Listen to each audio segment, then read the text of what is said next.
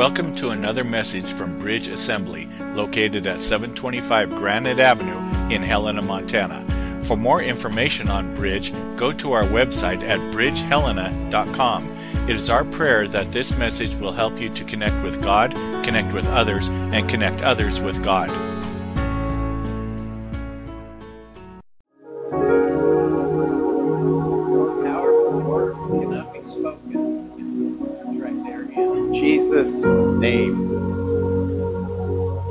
We need to be praying. That's how we need to be living our life in Jesus' name.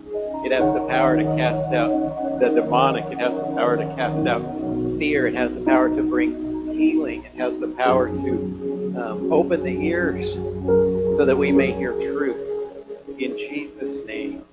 Father, it is so good to be in your house this morning. It is so wonderful that we can gather together corporately and turn our eyes, our minds, our hearts toward you right now. Lord God, help us to never take this time and miss that.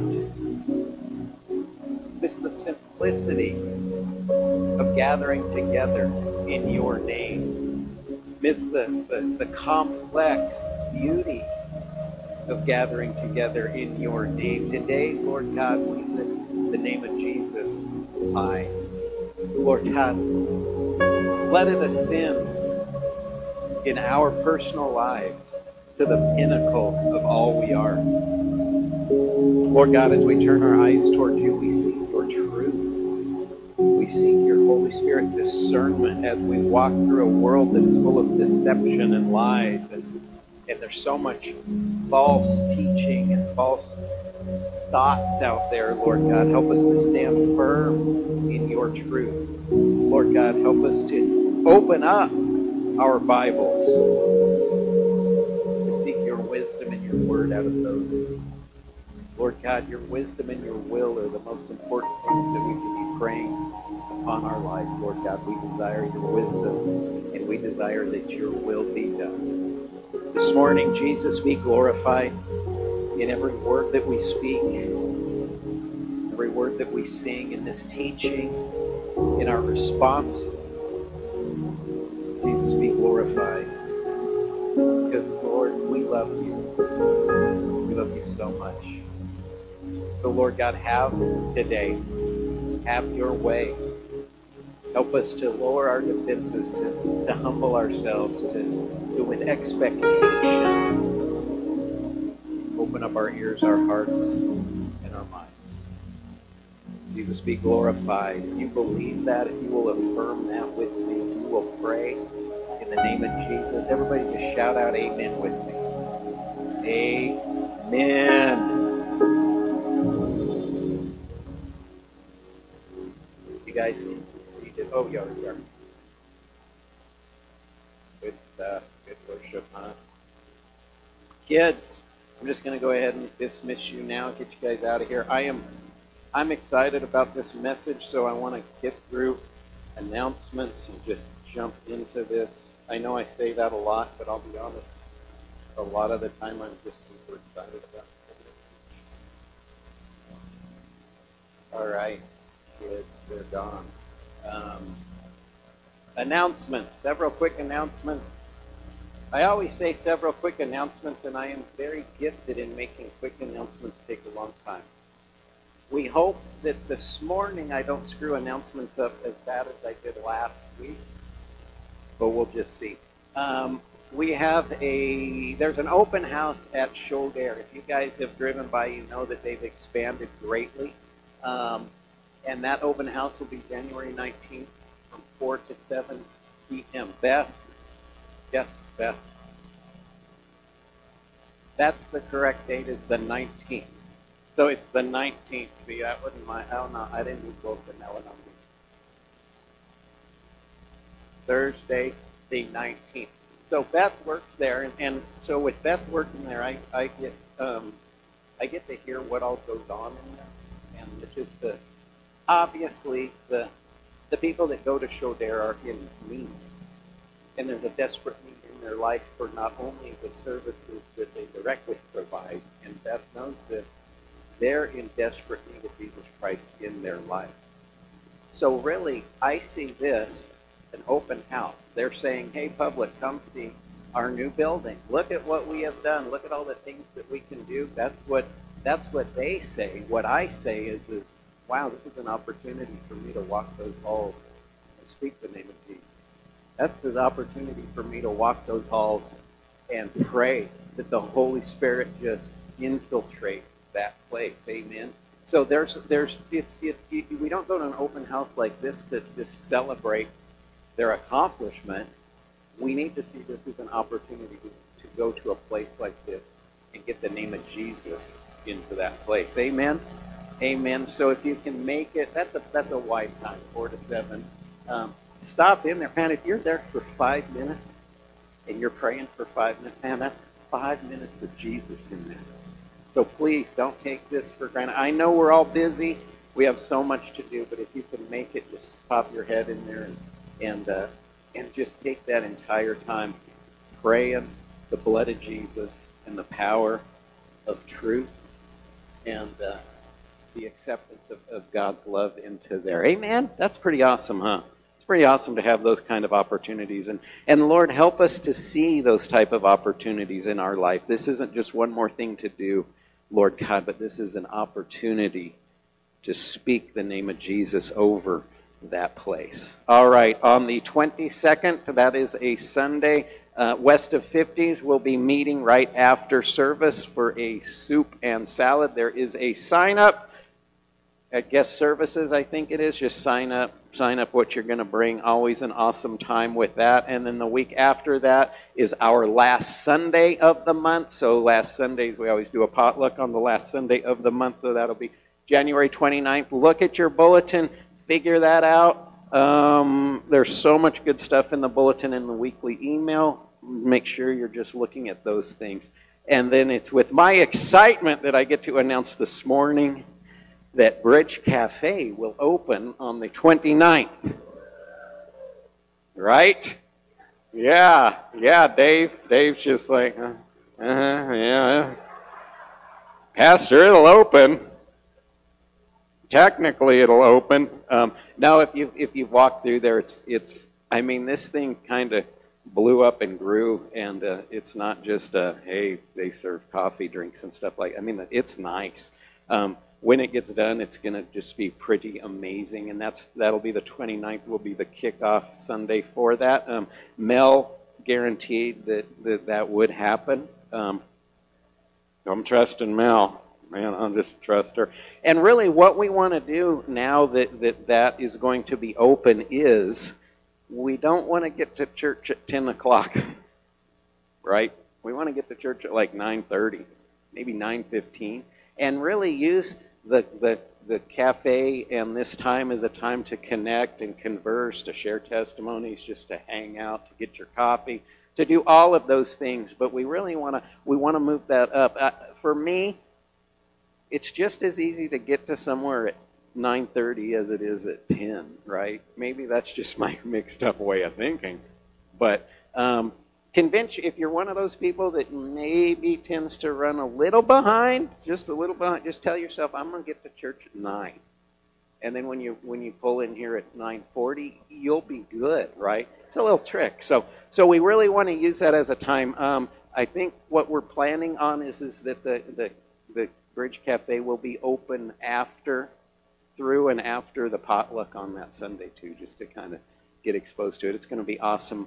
Um, my vision for this is that like the ladies um, on Tuesday nights can shift in there, and it's just going to be a more cozy place and a nicer place. And maybe men men's ministry wants to go over there, not necessarily for the coffee, but just for it's going to be a nice room. It it, it really is. Um, so that's something to be excited about. And then one last thing how many of you guys were here for prayer on Friday? 60 minutes. Man, it was an intense 60 minutes. It was wonderful. Um, we had a really good turnout. Um, if you were here, you probably um, have testimonies of, of what God showed you. But man, God was showing people some cool stuff. God showed me all sorts of good stuff. I think I I walked through every doorway in this building. I was up in the balcony. I was in the basement, the furnace room. I mean, places that you probably don't even know exist in this church. I tried to hit all those. It's just a good house cleaning and just to, again, pray the name of Jesus upon this this building. I, I walked around the property, didn't fall one time. So I thought, man, God must be in this. I mean, it was slick out. Um, but what a wonderful time. Uh, we're going to probably have another one of those coming up, probably relatively soon, maybe within the next month. It was just a good thing. Do you guys, did you like that format of, hey, you get here at 6? Once you walk through those doors, you're in prayer, and you pray for those 60 minutes, and then we can leave. It, it was just a good thing. So look for that. We'll probably have that coming up here um, as we, um, I say as we see fit or deem necessary, but prayer is necessary all the time. And maybe we'll, we'll, we'll switch it up and make it look just a little different. Um, we can do more of a corporate prayer um, time, or I, I don't know. We'll just let the Holy Spirit lead on that. But we we know how important prayer is, and uh, this church subscribes to that absolutely 100%.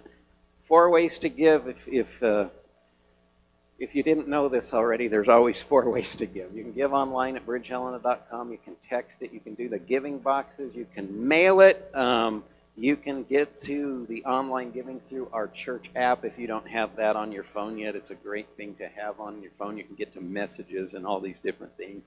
We believe in the giving principle here as well, so we don't want to be a roadblock in that. We want to give you every opportunity to give um, when the Holy Spirit prompts, or you just say, Man, this is a principle of God. I don't need the prompting of the Holy Spirit. I am going to do it anyway. Speaking of giving, your giving statements from 2002 are in the foyer on the table. Grab those. Um, any left over we'll have to stick in the mail, and we know how the mail is. They're so convenient and efficient, and, and not really all of those things. All right, you guys ready? Are you guys ready to get moving here? I am so ready to get moving. Let's pray. Father, once again, we, we give thanks that we are able to be here this morning. And Lord God, in preparation of this message and being here, Lord God, we, we turn our hearts towards you. Um, Lord God, we Lord help us to engage our brains because it's so important not to separate our, our hearts and our and our minds. Lord God, let those ears be open. Let our eyes be aware. Let us be attentive, Lord God. I believe that if we position ourselves, we can then hear what you are speaking. Because I don't believe you only speak sometimes. I believe, Lord, you are a, a speaking God. Jesus is the Word. The Word represents speech, it represents communication. I believe that you are constantly communicating with us. The problem is, is us that we don't always open our ears. We don't always be quiet. We don't always seek your voice. So, Lord God, help us turn our, just turn ourselves, the entirety of ourselves to you this morning. Holy Spirit, allow me to speak only those things which you would have me to speak. Shut my mouth with anything else. And like I always pray, Holy Spirit, please, please, please do not let anybody leave here today the same way that they walked in. Lord God, we welcome your conviction, your challenge, your change, your confirmation. Lord God, we desire those things in our life. We pray this in the mighty name of Jesus. And everyone shouted out, Amen. I'm a little dry today. I got a little thing going on with my voice today. So we'll just have to keep my whistle wetted um, and we'll make it through this. All right, if you guys were here last week, and I hope that you were, um, we talked about faith, right? Boy, that's a general statement. We talked about faith in church. Well, I hope so. And really, in terms of faith, I challenge you to look at your faith like a like a process. Remember that is built upon God experiences that we have, right? We have those God experiences. We need to recognize those God experiences. We need to um, we really need to position ourselves and really desire to have those God experiences. And our faith is to be, it's be living, right? We're supposed to have that living faith. It should be growing, not something, if you remember, that we try to contain in a box and put on the shelf with all the other busy things we have in our life and we file it away. That is not how God intended us to conduct our faith, it needs to be a process that's growing day by day by day. And I use the example of a chain, remember? And the links of a chain. Um, something's funny. Georgie. You can blame it on Charlie. I, I would understand. I use the example of a chain, and that every link in that chain is a God experience, and that chain is never to to quit growing. Right? We're we're to continue. Um, the more we are aware of the beauty and the excitement of God experiences in our life, the less likely we are to miss a link. That was the title of the message last week. If you missed it, you can get on. It. It's just simply called The Missing Link. And hopefully that was a visual that was helpful to each one of us. Um, we need to look again we need to look we need to understand we need to crave and we need to to chase after those god experiences in our life. And as we do so as we continue to have a mindset of that then our faith as well as our our, our faith chain will continue to grow bigger and bigger and bigger. Our chain is is really our, our testimony isn't it? We should have many different links in that testimony. If you are sharing the same testimony over and over and over for the last 5, 10, 20 years, you need to get a new testimony. You need to allow God to, to give you some new experiences that, that you can be sharing. So today I want to I want to pick up where we left off last week because if we're not careful, we can fall into a dangerous trap here. See, we must not get caught up in simply seeking to build a long faith chain. This chain, though full of great God experiences in my life, it's actually pretty useless if I don't employ it and if I don't put it to use. Do you guys agree with that? God gives us experiences in our life. Some of them are hard experiences, some of them are tragic experiences, but it's, it's experiences where God came in and, and affected us and showed us things like that. Those aren't just for us. We need to put those into use. We need to employ those. The trap that we must be very aware of is our temptation to live a long, God experience filled life while disregarding our usefulness or our job that God has for us. See, every one of us in here, God has a job for each one of us. God, for some crazy reason, put me in this position. This is my job, right? It's a it's a vocational job, but it's also my my ministry job. It's the calling that God put on me. But but you have a calling that is that is no less important, that is no less impactful. So if we simply look at a chain and the links that we can add, we can get so consumed in that chain we can forget about the job that God has for each one of us to do. See, our faith chain is not merely meant to be decoration. It's not meant to be a trophy that we carry around. It is intended to be a component used to glorify Christ in our life through our actions, our deeds, and our good works. James says it very well in chapter 2. James 2 14 through 17, you guys know this. What good is it, my brothers, if someone says he has faith but does not have works? Can that faith save him? If a brother or sister is poorly clothed and lacking in daily food, and one of you says to them, Go in peace, be warm and filled, without giving them the things needed for the body, what good is that? So also, faith by itself, if it does not have works, is dead. So you see, my chain is useless if I keep it to myself. Here's what I want and need you to understand we are invited to have a personal relationship with Jesus Christ. Isn't that a wonderful thing? The personal relationship, it's beautiful, it's amazing. It is where we get to meet and talk with Jesus. It is where we learn more about Him and his attributes. And, and through this, we learn more about ourselves. It is where Scripture comes alive and the intensity of our faith grows. It's very much a place where we have some of the most intense God experiences. Personal relationship with Christ is fundamental and conditional to our salvation experience. And yet, we must understand that our personal relationship with Christ is also to be our public relationship with Christ. Did you get that? Did you get that one? Well, let's just make sure. We got to understand that our personal relationship with Christ is also to be our public relationship with Christ. The inward the inward experience of who Christ is to you must become an outward expression of who Christ is to the world around us. That's pretty huge. I'm taking your silence as you going, wow, that's that's pretty huge because it is. Christ never intended to be the secret person in your life. Christ very much intends to be the public person in your life.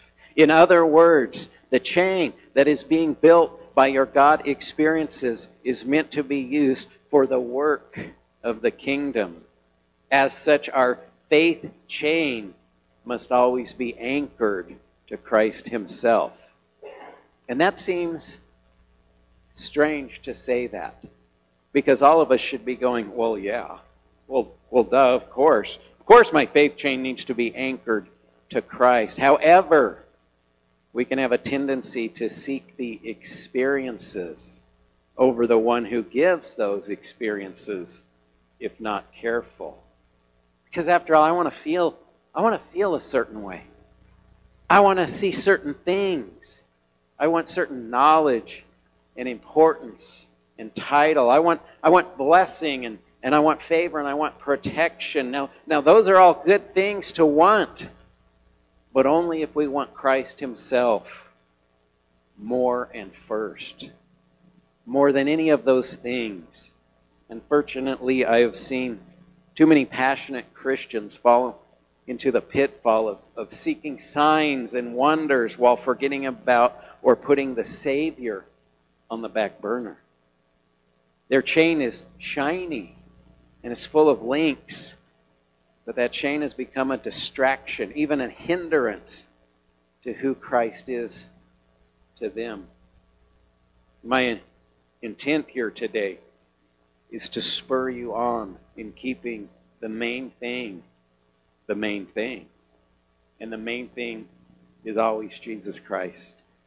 No matter the day, the situation, the season, or the experience. So please understand my heart here. I want only to glorify Christ and compel you to be aware and persistent in your relationship with Him. That's paramount. That is above all things. It's not what you do for God, it's how you spend time with God. See, it's quite easy to get distracted, and sometimes that distraction comes in the form of the spectacular, the exciting, the wondrous things that we see others doing and talking about. Did, did you read that book? Did you watch that video? Did you see the spectacular things that are going on in that church? See, we can be like a moth to a flame and go through life always seeking the next best thing, the next best experience. There's people who live that way. They never ground themselves. They never they never allow roots to grow because they're always they're always enticed by that exciting spiritual next best thing and I got I got to run there to experience that because that that must be where God is is over there. Except because of the new covenant. Because we are the temple of the Holy Spirit. Just not so sure that that's accurate.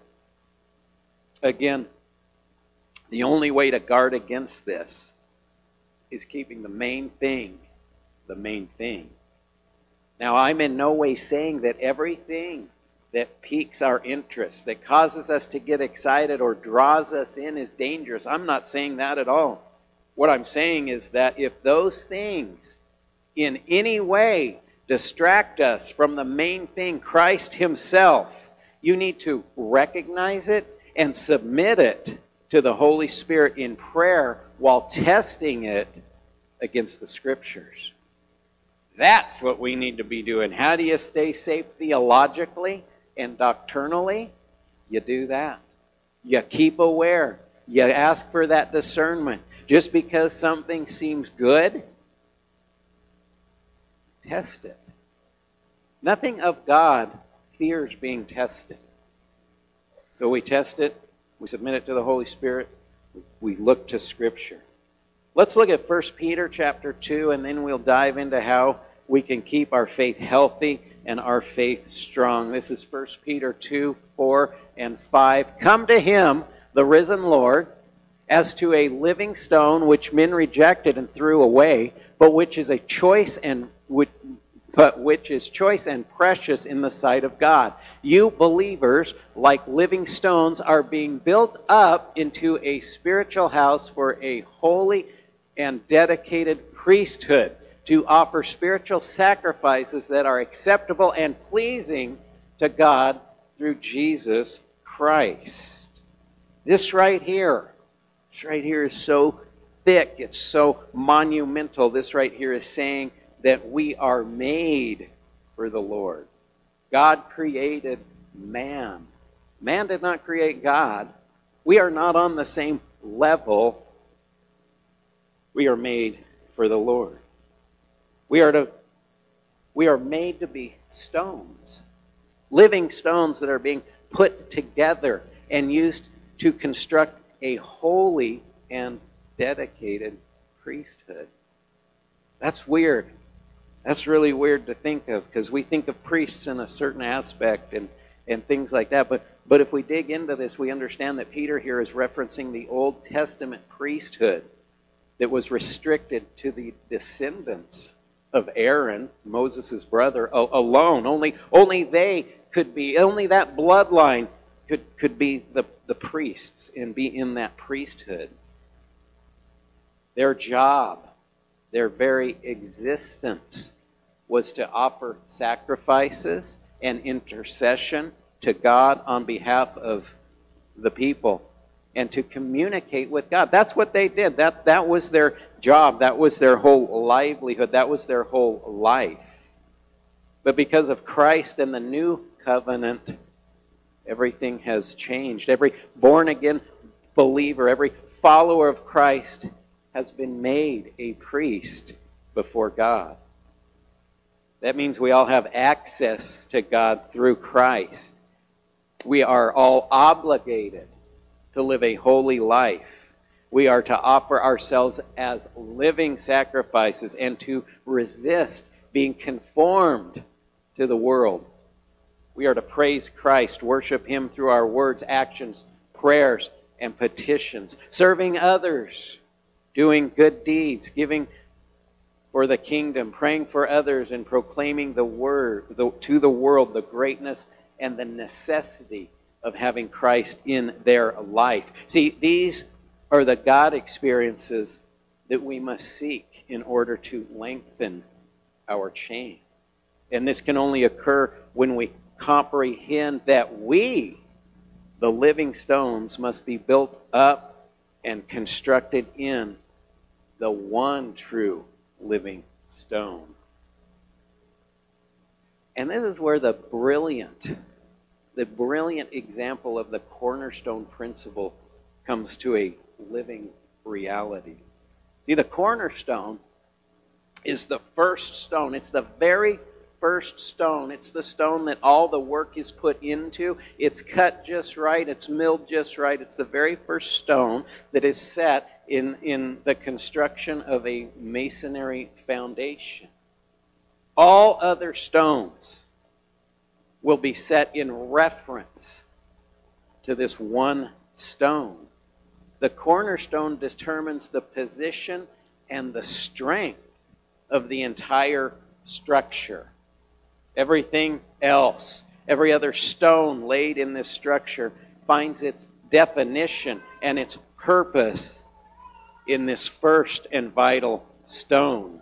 Let's keep going in 1 Peter. Now we look at, at 6 through 8. For this is contained in Scripture. Behold, I am laying in Zion a chosen stone, a precious, honored cornerstone. And he who, who believes in him, whoever adheres to, trusts in, and relies on him, will never be disappointed in his expectations. This precious value then is for you who believe in him as God's only Son, the source of salvation. But for those who disbelieve, the very stone which the builders rejected has become the chief cornerstone, and a stone of a stumbling and a rock of offense.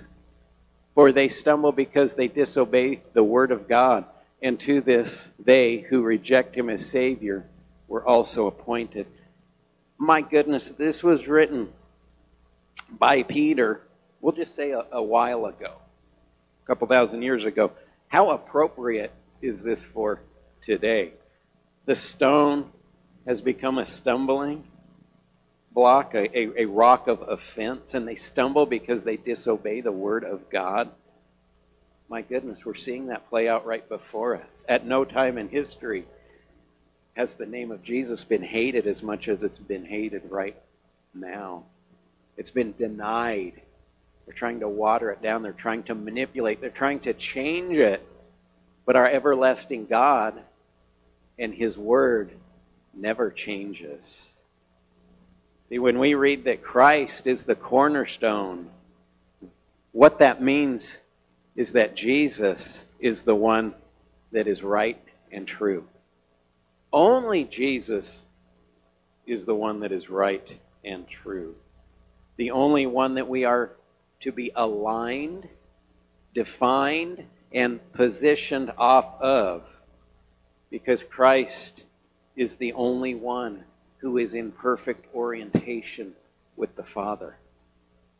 Christ is the only one that's in perfect or orientation with the Father. You got false prophets out there, you got false religions out there that are claiming all sorts of things.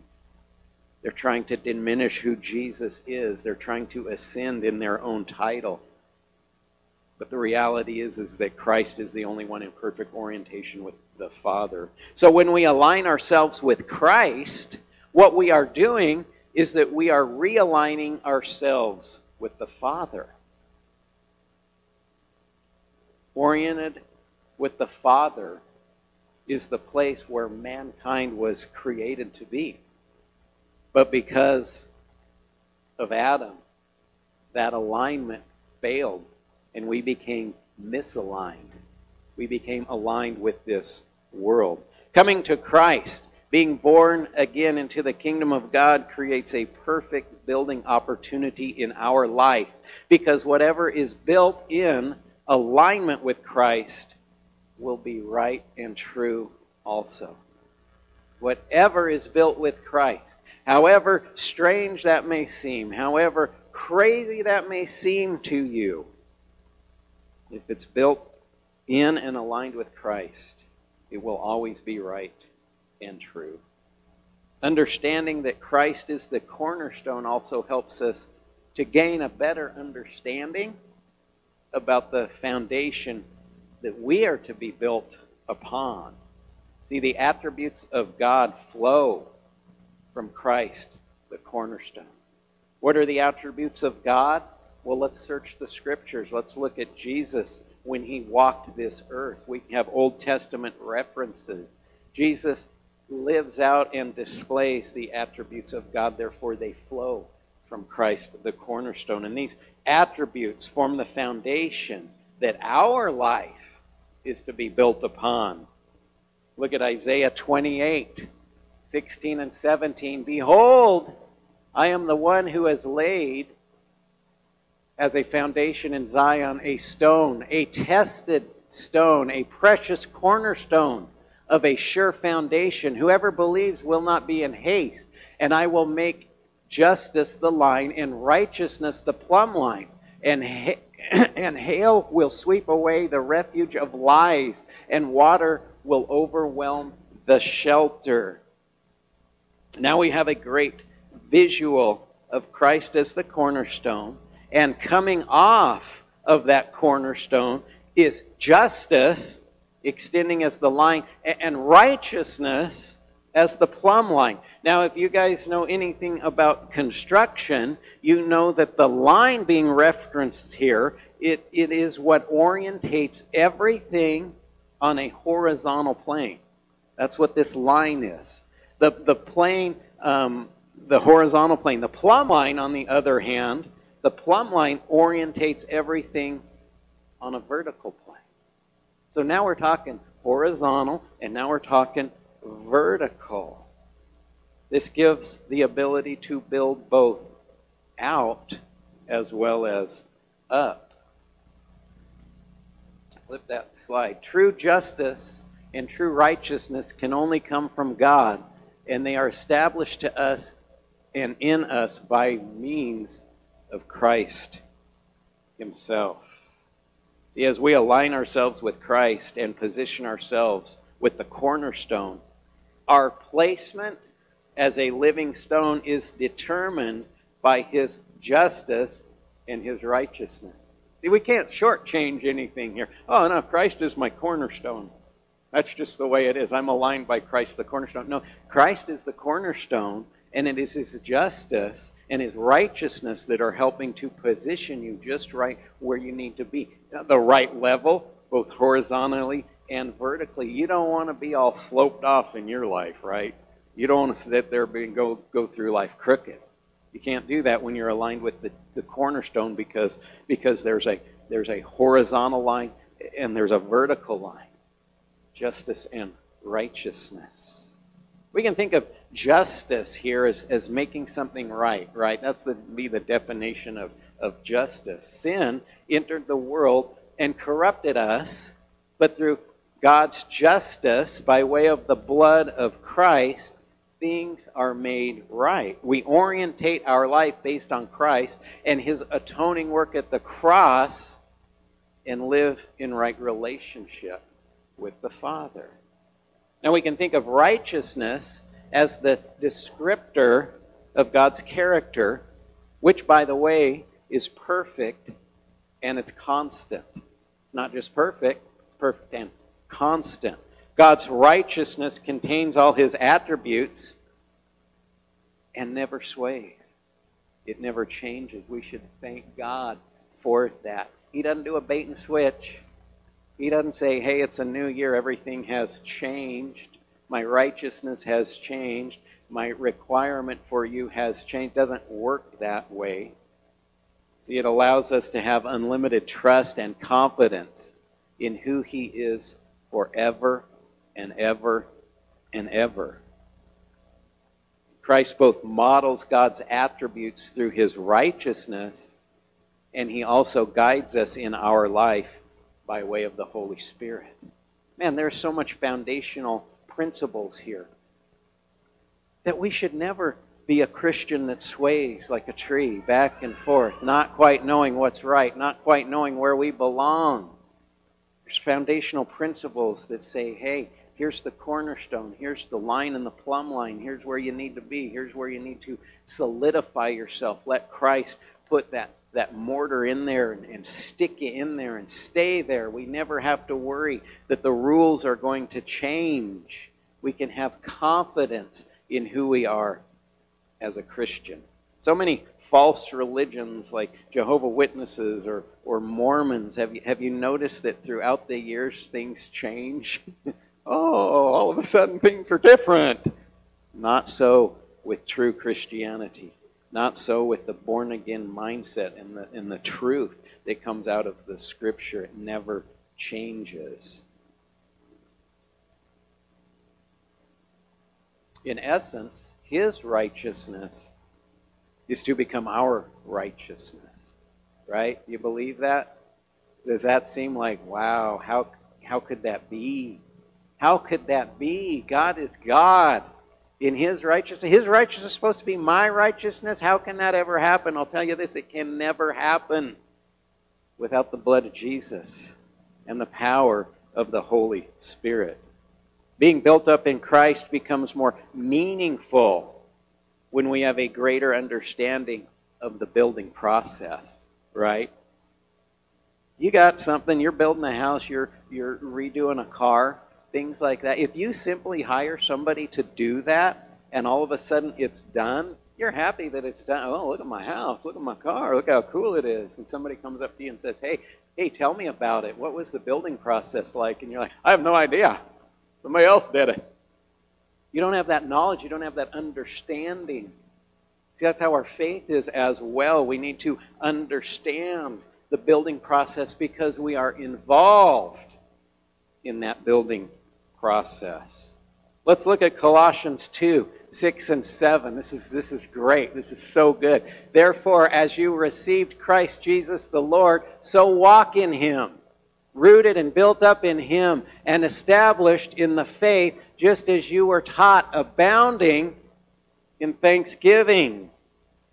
So now, see, it's all building on it. Uh, uh, on it. Man, we got the cornerstone, we've got the lines, the stones are coming in, the foundation, the attributes, the, the justice, the righteousness, and, and, and now, not only are we to be living stones, laid in accordance with the chief cornerstone and, and orientated by his justice and his righteousness, we are to bound, abound at thanksgiving. How cool is that? So it's all coming together. Look at Psalm 717. I will give thanks to the Lord and thanks due to his righteousness, and I will sing praise to the name of the Lord, the Most High God. I love it. I love how it's all tied together because it has to be. It has to be because God's plan is too perfect for it not to be. But it doesn't end there. Look at Psalms 89. Righteousness and judgment and justice are the foundation of your throne. Steadfast love and faithfulness go before you. Wow. Now, steadfast love and faithfulness come into play. Attributes, listen to this attributes that go or proceed or advance before the Lord. And, and this makes sense to us, doesn't it? Because it was God's love that we experienced first, right? It was His love that called us to Him. It is His faithfulness that allows us to experience His love, right? And that love is available to all who exist in this world now who will exist in this world, that have ever existed in this world, because his faithfulness is what allows us to experience his love. John 3:16. For God so loved the world that he gave his begotten son. His love always precedes him. So all the components are coming together here. They're building upon each other, they're supporting each other, and all are based off the cornerstone, Jesus Himself. I'm telling you, you can't make this stuff up. This is eternal truth. This wonderful, strong, everlasting, eternal foundation that we are invited to become a part of. Wow, look at that structure. That's an amazing structure. Well, wait, God, God, you're inviting me to become a part of this? To be put in this? To live a life now within this foundation, your attributes, your righteousness, to be to be forgiven because of your justice and your love. You're, you're inviting me to do that right now. Oh, and not only that, it's for all eternity. How could anybody in this world not want that? I'll tell you how they cannot want it. It's because Christianity has been misrepresented to so many people. It's been done in such a wrong way. We need to get back to the cornerstone. We need to understand the building process. I think if we understand the building process that we're in, we can better minister to people that don't have a clue. Well, I didn't even know I was a brick. You're a brick. Man, but you're a brick over here in this pile of refuge and garbage. But God doesn't want you to be a brick in that. God wants you to be a brick in, in this, this beautiful, wonderful structure that he is building. And oh, by the way, there's a cornerstone, and, and it's called Jesus Christ, and he is our Lord and Savior. And, and from the cornerstone shoots out a, a, out a line of, of justice and a plumb line of, of righteousness, and it's so amazing. And, and, and love goes before that, that how can we have anything but thanksgiving. How exciting is it when we talk about the structure that God is building, that He's wanting to build in each one of us, that we are a part of that structure. It all, it all points to Jesus. It has always pointed to Jesus. You go back into the Old Testament, read the Old Testament, it's always pointing to Jesus. And for all eternity, it will always point to Jesus. That's why we celebrate Jesus. That's why we love Jesus. That's why we surrender to Jesus. That's why we say, Jesus, I give you all things. Put me into service for you. And Jesus has never and will never say anything contrary to these truths. You know that? Jesus isn't never going to say anything contrary to the attributes of the Father and the fact that he is the cornerstone. Look at John 14, 6. Jesus said to him, I am the way, the truth, and the life. No one comes to the Father except through me. We know that scripture, don't we? We've heard that scripture. Maybe if we can't say, hey, that's John 14, 6, we know that who is Jesus? Well, Jesus is the way, the truth, and the life, right? We know that. We know that. We know that, man, no one comes to the Father except through Jesus. We have an understanding of that. Did you know that this is a cornerstone statement? That's saying a lot. This is a cornerstone statement. See, some believe that there are other ways to the Father and to heaven, but that runs in direct opposition to the words of Jesus and the principles of the cornerstone. Runs contrary to it, it becomes a stumbling block because you're denying the words of Jesus. Others believe that everyone will eventually, at some time, wind up in heaven because, after all, God is love. But that too runs in direct opposition to the words of Jesus and the principles of the cornerstone. We got to call truth truth.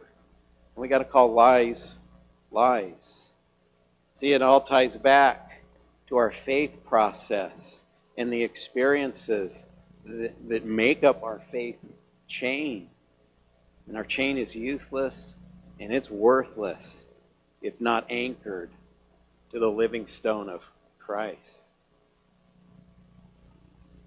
For me personally, because of the way God wired my brain.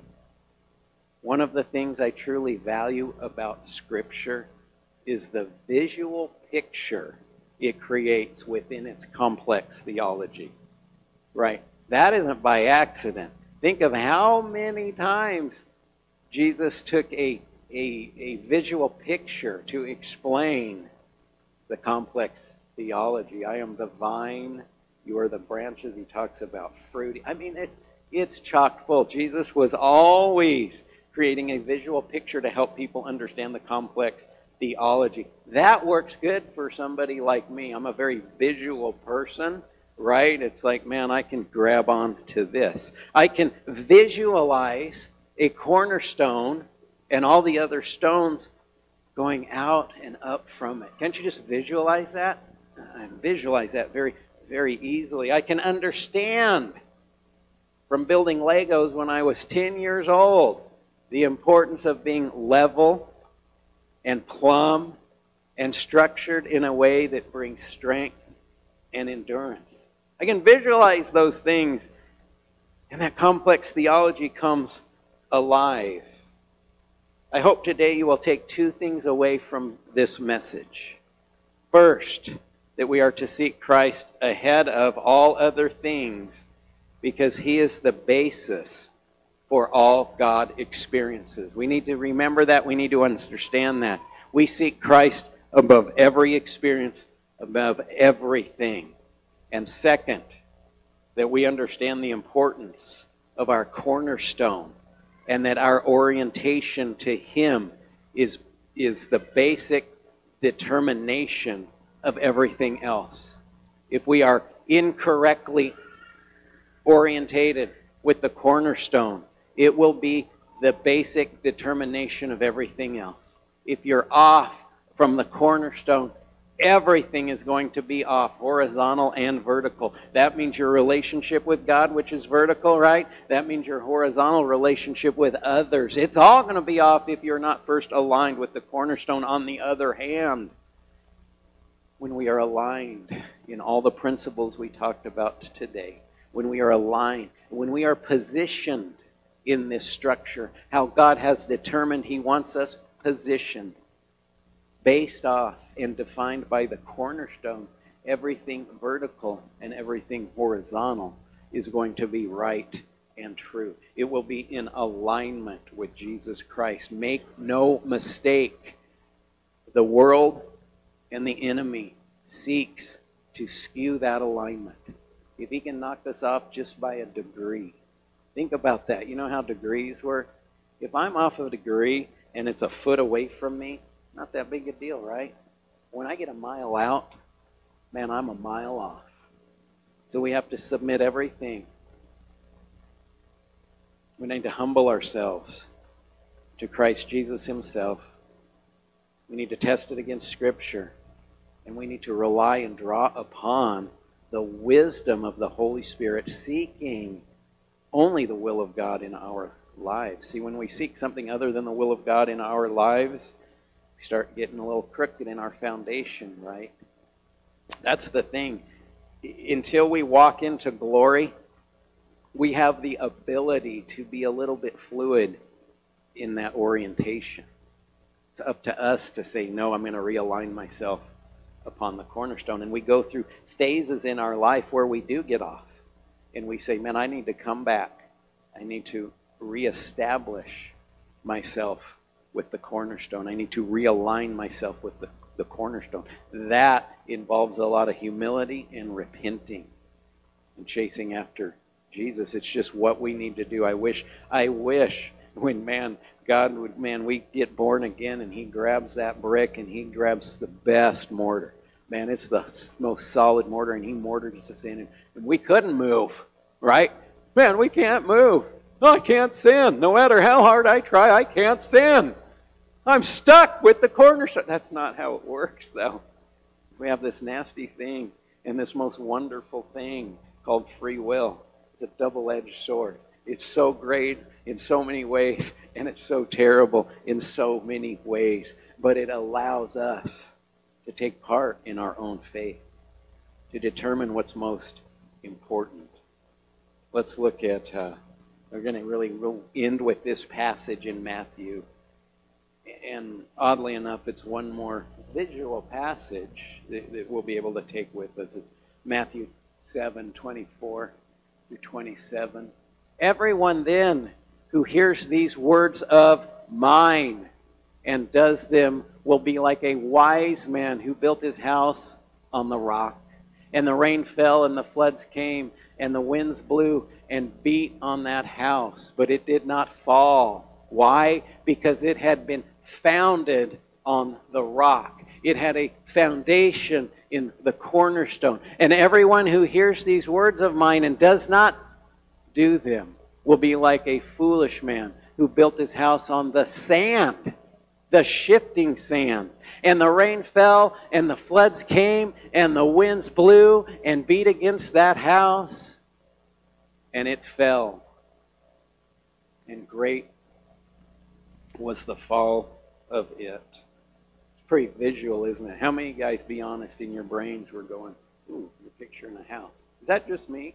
Man, I do. Ooh, house, rock, sand, built strong, cornerstone, foundation, shifting sands, nothing there. The storms come. One last. Ooh, three little pigs jump into my brain. I don't know why. And a big bad wolf is coming, but he prowls around like a lion, right?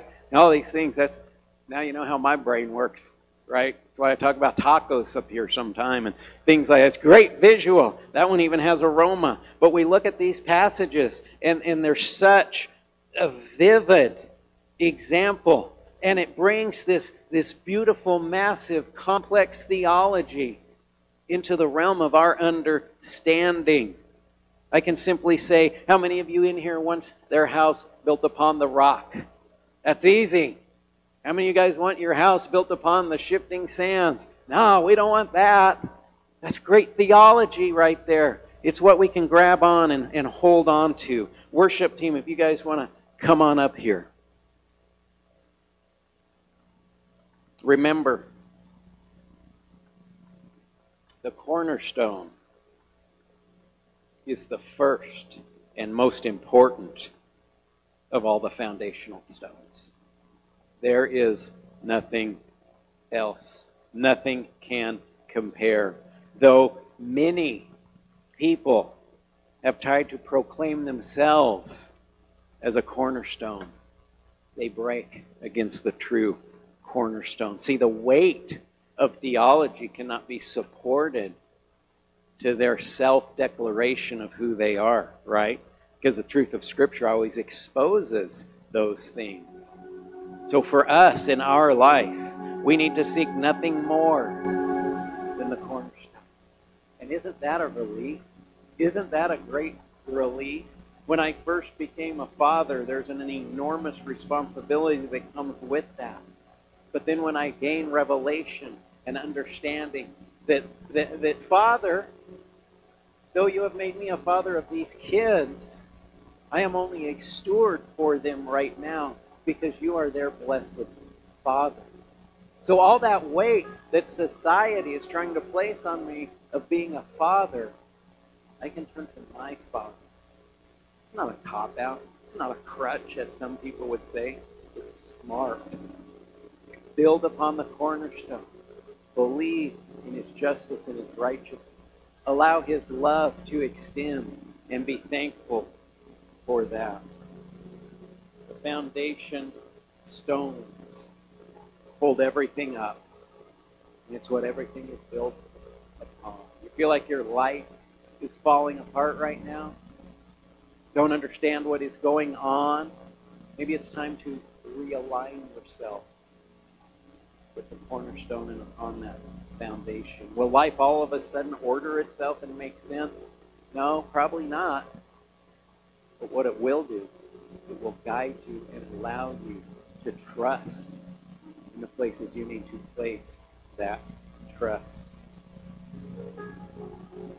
Once again, it is the cornerstone that must align every foundation in our life. And when I say that, I mean relationships, jobs, ministry, whatever is your, your recreational time.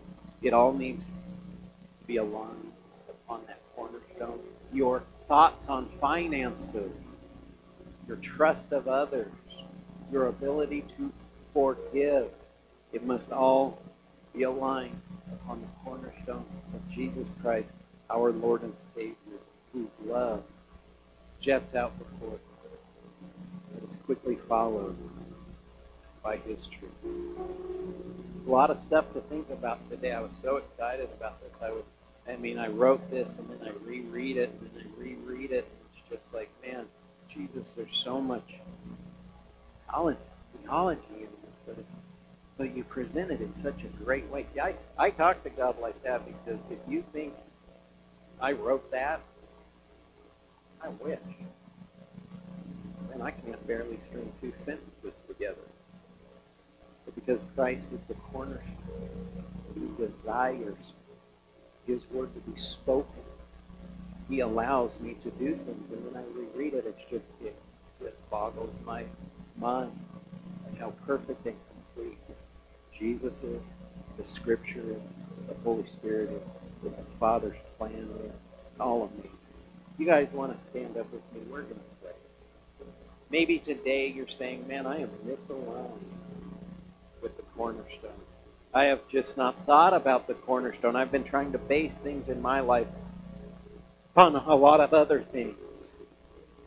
If that's you today, I'm going to open up this altar. We're going to have prayer people, man. If you need prayer today, if you need it now especially, come get it. You know, people are getting healed in our church, and people are getting set free in this church. I mean, we're talking spiritual healing, we're talking emotional healing, we're talking physical healing. It's like people go to the doctor and there's a torn piece in their leg, and then there isn't. That's weird. Because a lot of those things, as I know, don't just fix themselves. There's stuff happening here. Don't miss that because you're in misalignment with the cornerstone or that you have fear or pride that's keeping you of those things. I say that all simply to say that if you need Jesus in any way, which should be every single one of us, man, these altars are open for people to pray for you. Don't let this time get away because the reality of when I say don't let people leave here the same way as they came in Holy Spirit usually says, okay, I want to all these few minutes of this last. It's this response time that changes things within you. Because you are responding to what the Holy Spirit has been saying. See, that's the two part. He can say whatever he wants to but until we respond, change doesn't occur. Pray with me. Father, what a plan you have.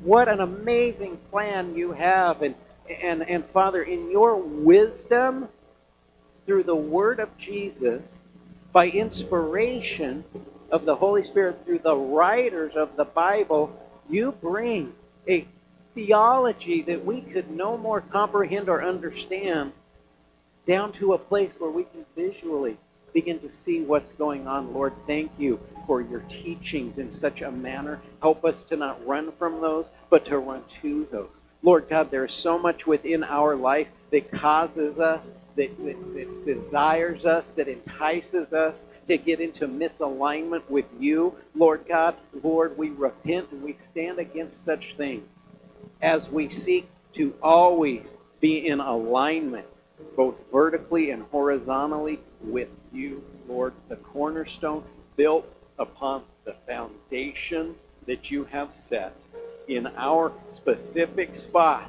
that you have called us to. And Lord, how amazing is it that with so many bricks out there, you call us each into a wonderful and beautiful specific spot.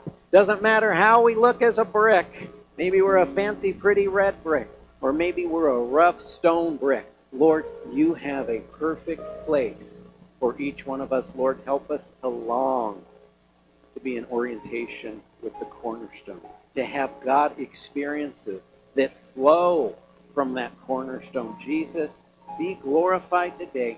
Be lifted high today. Holy Spirit, touch people in here today. Change them, convict them, confirm, challenge. Lord, give them the boldness to meet you today in humble submission to the chief cornerstone. We pray this in the mighty name of Jesus Christ, our Lord, Savior, and cornerstone. And everybody shout it out. Amen. Amen.